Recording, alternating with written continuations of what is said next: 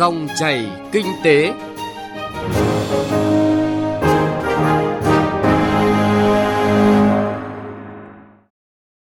Các biên tập viên Thành Trung và Xuân Lan xin kính chào quý vị và các bạn.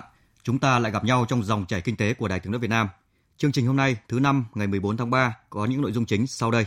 Xuất khẩu thủy sản của Việt Nam tiếp tục khởi sắc trong những tháng đầu năm 2019. Nestle Việt Nam khánh thành trung tâm phân phối lớn nhất khu vực phía Bắc. Hiệp hội thép Việt Nam kiến nghị chính phủ cần có những chính sách cụ thể để hỗ trợ các doanh nghiệp sản xuất thép vượt qua khó khăn. Người tiêu dùng nói gì về bản dự thảo quy định tiêu chuẩn quốc gia về nước mắm? Bản dự thảo gây ra phản ứng mạnh mẽ của dư luận trong những ngày gần đây. Mời quý vị và các bạn cùng lắng nghe và chia sẻ trong chuyên mục Chuyện thị trường ở phần cuối của chương trình.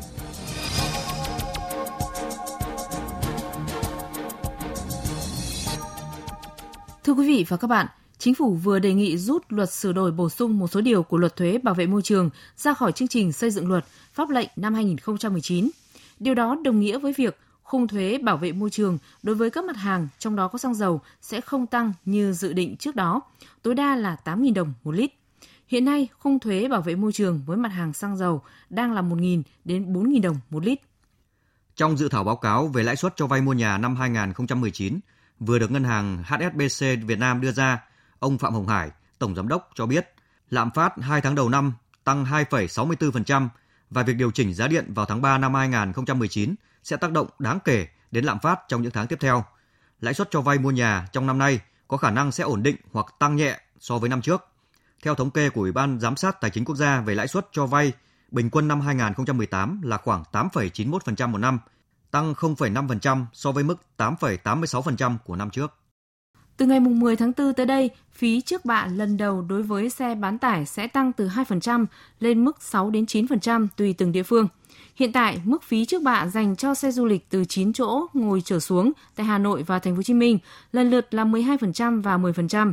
Như vậy, khi áp dụng mức phí trước bạ lần đầu cho xe bán tải, tương đương 60% dòng xe chở người, mức phí mà người tiêu dùng phải nộp sẽ tăng lên thành 6% và 5% giá trị xe bán tải.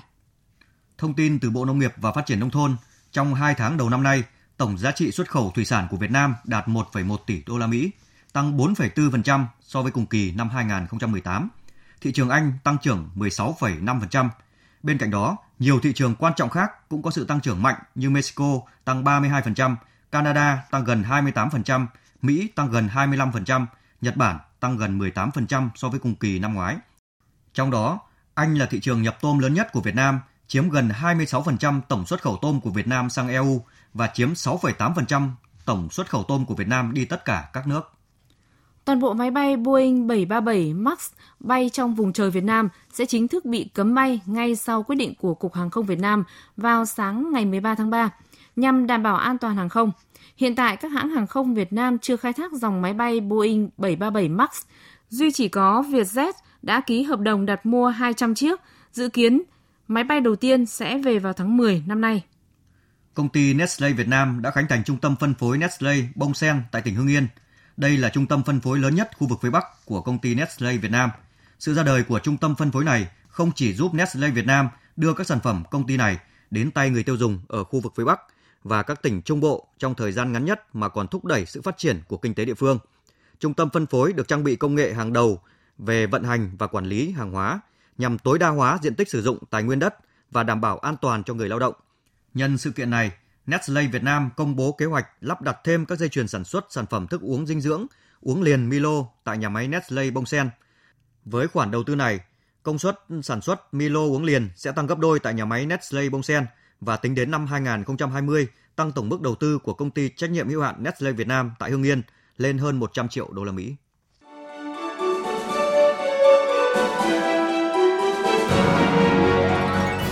Dòng chảy kinh tế Dòng chảy cuộc sống.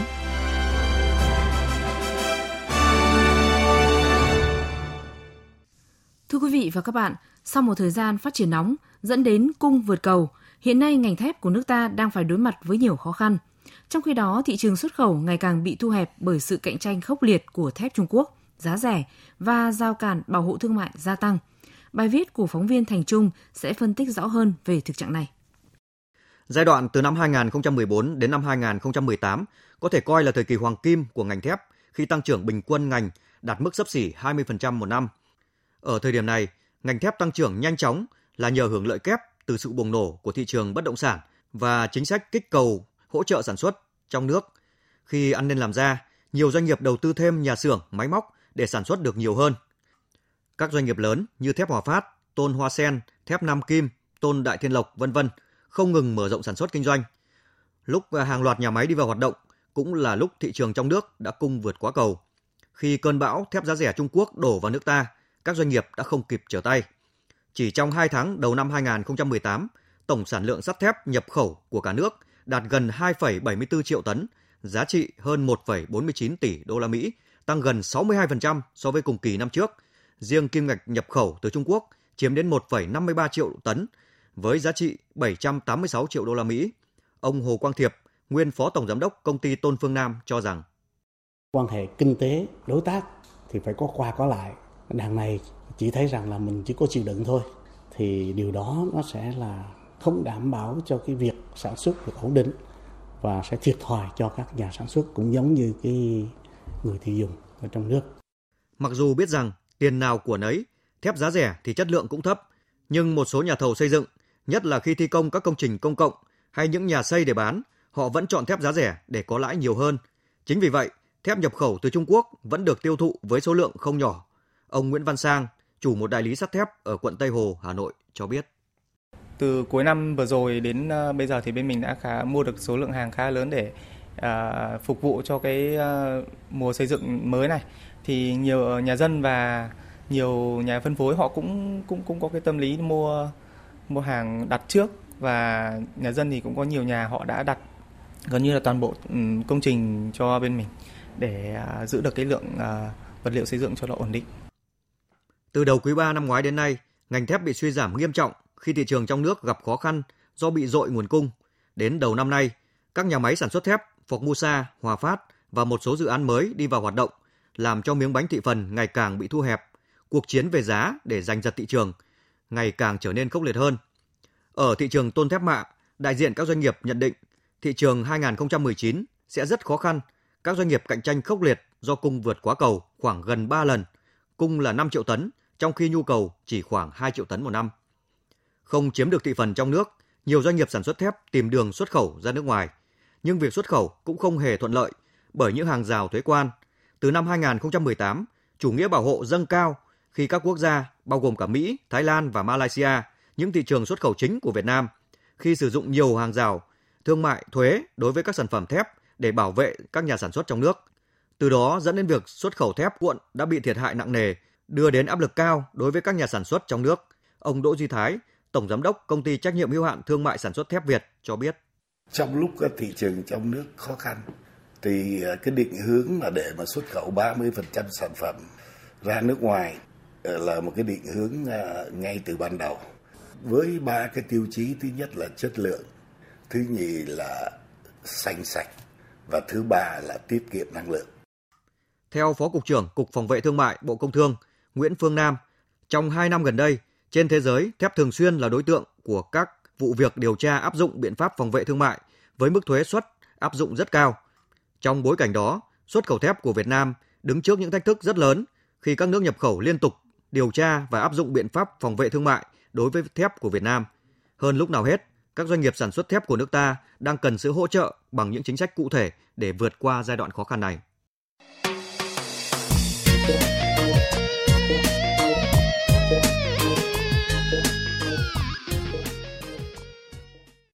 Thưa quý vị và các bạn, những khó khăn của ngành thép được dự báo sẽ còn kéo dài trong năm 2019 này.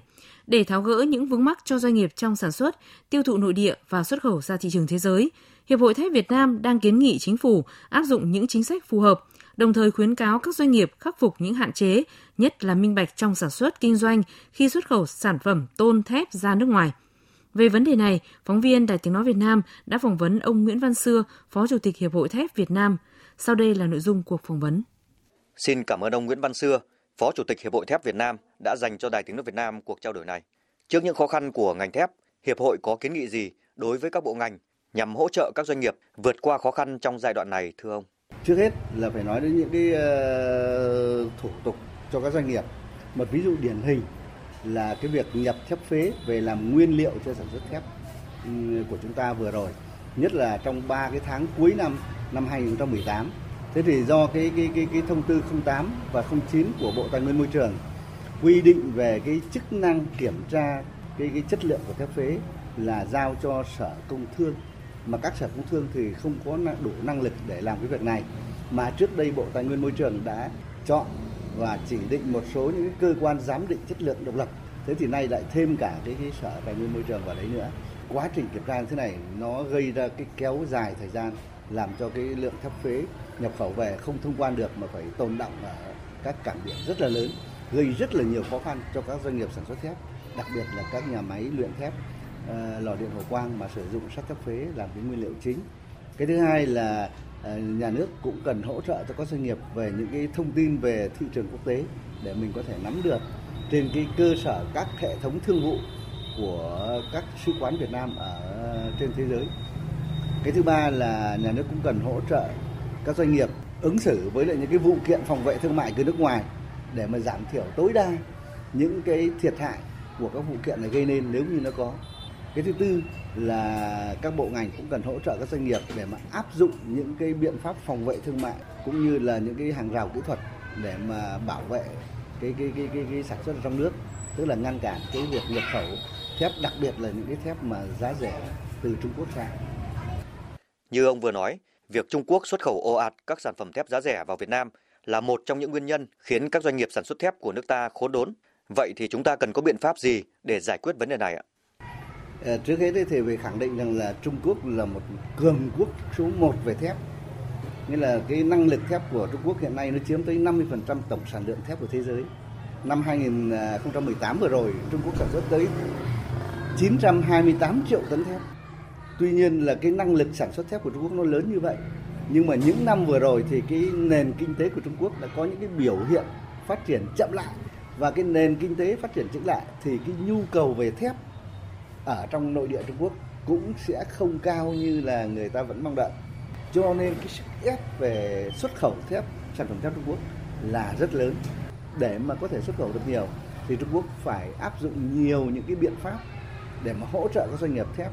Ví dụ như là hoàn thuế xuất khẩu, kể cả có những cái gian lận về kỹ thuật. Thế thì à, đối với ngành công nghiệp thép của chúng ta ấy thì có một số mặt hàng chúng chưa chia sản xuất được thì đúng là chúng ta phải nhập từ nước ngoài về. Và trong đó từ Trung Quốc là chiếm phần nhiều chiếm khoảng là à, 45 50 phần trăm. Thế nhưng mà có những cái sợi sản phẩm mà chúng ta đã sản xuất được thì chúng ta phải bảo vệ chúng ta phải ngăn chặn bảo vệ cái thị trường trong nước ngăn chặn cái việc nhập khẩu vào cho đến nay thì đã có 7 cái vụ mà chúng ta sử dụng cái biện pháp phòng vệ thương mại tức là bao gồm có uh, biện pháp tự vệ và cái biện pháp chống bắn phá giá ờ, và phải nói rằng các biện pháp phòng vệ thương mại này đã có những cái tác dụng rất là tốt trong cái chuyện mà bảo vệ cái sản xuất thép trong nước. Tuy nhiên là ở một số mặt hàng thì cái việc ờ, tác dụng của nó cũng chưa phát huy được thật là tốt lắm. Hiện nay, một số nước áp dụng thuế chống bán phá giá, chống trợ cấp đối với mặt hàng tôn thép xuất khẩu của nước ta. Vậy thì à, các doanh nghiệp cần có sự chuẩn bị như thế nào để thích ứng với những chính sách này thưa ông? À, trong những năm gần đây, đặc biệt là năm 2018 thì cái chủ nghĩa bảo hộ thương mại là nổi lên rộng khắp ở trên thế giới. Cho nên rằng là các nước đã dựng lên những hàng rào để mà ngăn cản cái việc mà xuất khẩu sản phẩm thép. Trong đó có những cái sản phẩm thép xuất khẩu từ Việt Nam. Thế thì à, với những cái việc áp dụng của thuế, thuế chống bán phá giá rồi chống trợ cấp hoặc là Ờ, nhiều những cái loại biện pháp khác nữa. Thì các doanh nghiệp của chúng ta thì cần phải có những sự chuẩn bị như thế này. Thứ nhất là đầu tiên là phải phải nâng cao cái hiểu biết về cái luật lệ thương mại quốc tế. Trên cái cơ sở đó để chúng ta có thể nắm được những cái việc gì chúng ta làm, thì WTO cho phép hoặc là thông lệ quốc tế người ta vẫn làm. Những cái việc gì là người ta cấm hoặc là người ta đánh thuế để để mình tránh cái thứ hai nữa là các doanh nghiệp cũng nên phân bổ thị trường xuất khẩu một cách hợp lý để mà tránh những cái rủi ro.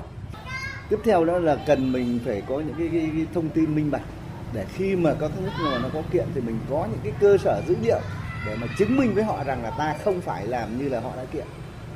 Thế rồi là các doanh nghiệp nên sử dụng những nguyên liệu trong nước để mà đảm bảo cái quy tắc xuất xứ trăm phần trăm là xuất xứ từ Việt Nam thế rồi là và một cái biện pháp hết sức cơ bản đấy là các doanh nghiệp thép của Việt Nam chúng ta cần phải nâng cao được cái tính cạnh tranh về sản phẩm có nghĩa là chúng ta phải sản xuất sản phẩm thép với chất lượng tốt, giá cả hợp lý và đảm bảo những cái quy định chung của quốc tế, ví dụ như về về môi trường, về lao động, vân vân. Xin được cảm ơn ông về cuộc trao đổi này.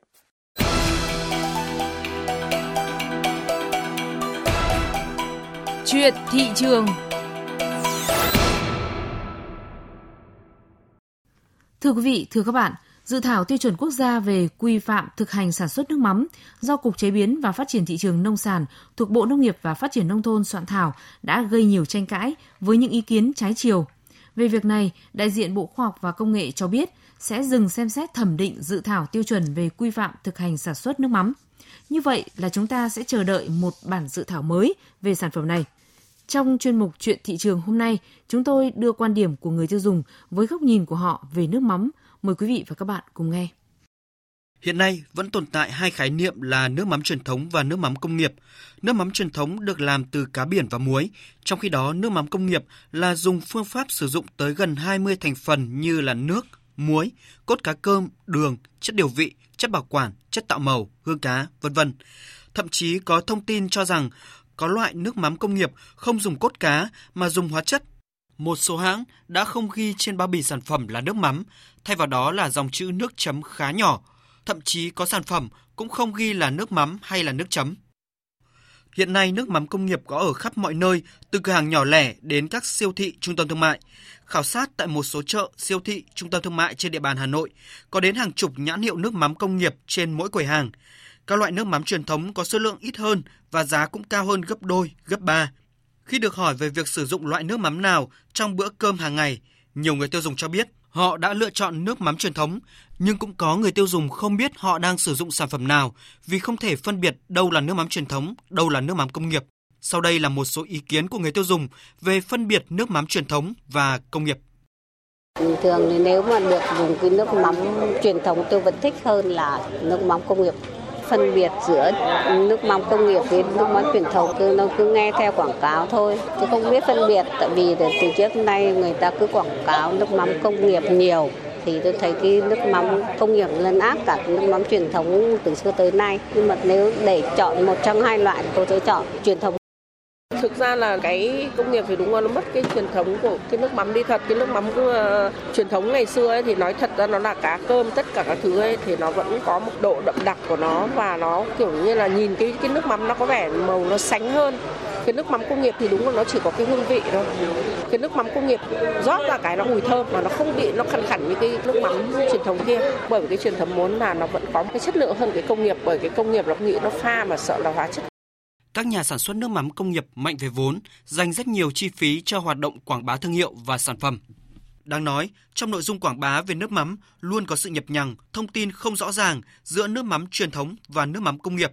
Thực tế này khiến người tiêu dùng hay bị nhầm lẫn. Trong khi đó, những làng nghề nước mắm truyền thống, cơ sở sản xuất quy mô nhỏ và siêu nhỏ, thiếu vốn, hạn chế về khả năng tiếp cận thị trường. Vậy làm thế nào để các làng nghề sản xuất nước mắm truyền thống phát triển là những người tiêu dùng, anh Vũ Hữu Lâm và chị Phạm Đức Hạnh sống tại Hà Nội cho biết. Bây giờ nước mắm truyền thống muốn phát triển thì theo tôi thì chỉ có cách cho bà con biết ngon là cái điểm nào. Đấy là cái việc của những nhà quản lý, những cái người mà trực tiếp sản xuất nước mắm thì họ phải nghĩ ra cái điều đấy để họ tiếp thị cho bà con biết. Nước mắm truyền thống hay là nước mắm công nghiệp đều có những cái đối tượng khách hàng riêng nhưng mà tôi nghĩ đến nước mắm truyền thống sẽ phải khó khăn hơn tại vì khi mà đưa vào các kênh phân phối cái khả năng tài chính sẽ khó khăn hơn tôi thì tôi vẫn ủng hộ nước mắm truyền thống muốn có nhiều chương trình giúp đỡ các doanh nghiệp sản xuất nước mắm truyền thống phát triển Nước mắm truyền thống không đơn thuần là một sản phẩm mà nó còn là một nét văn hóa truyền thống lâu đời của Việt Nam. Do đó, làm thế nào để các làng nghề nước mắm xây dựng được thương hiệu, bảo vệ và nâng cao giá trị sản phẩm của mình để người tiêu dùng được ăn nước mắm đúng nghĩa là việc làm hết sức cần thiết. Thưa quý vị và các bạn, xung quanh tranh cãi về dự thảo tiêu chuẩn Việt Nam về quy phạm thực hành sản xuất nước mắm, các chuyên gia cũng nhấn mạnh rằng trước hết dự thảo phải đưa ra quy định định nghĩa rõ về nước mắm truyền thống và nước mắm công nghiệp để người tiêu dùng phân biệt.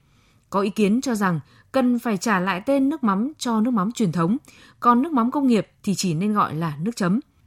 Vâng, tại cuộc hội thảo do Hội Sản xuất nước mắm huyện Phú Quốc, tỉnh Kiên Giang tổ chức vừa qua, các đại biểu cho rằng bản dự thảo này đã lấy được số hiệu tức là rất gần với việc ký và ban hành chính thức. Theo ý kiến của một số chuyên gia trong lĩnh vực này, một dự thảo mà có tới 50 điểm không phù hợp thậm chí dùng những từ như khuyết tật để chỉ các lỗi hoặc sai sót trong quá trình sản xuất nước mắm thì nên dẹp bỏ, dừng hẳn việc xem xét thẩm định, thông qua chứ không nên tạm dừng để lấy ý kiến như đề xuất của cơ quan soạn thảo. Đến đây thì thời lượng của dòng chảy kinh tế cũng đã hết. Chương trình hôm nay do biên tập viên Thành Trung và nhóm phóng viên kinh tế thực hiện. Hẹn gặp lại quý vị và các bạn trong chương trình này lần sau.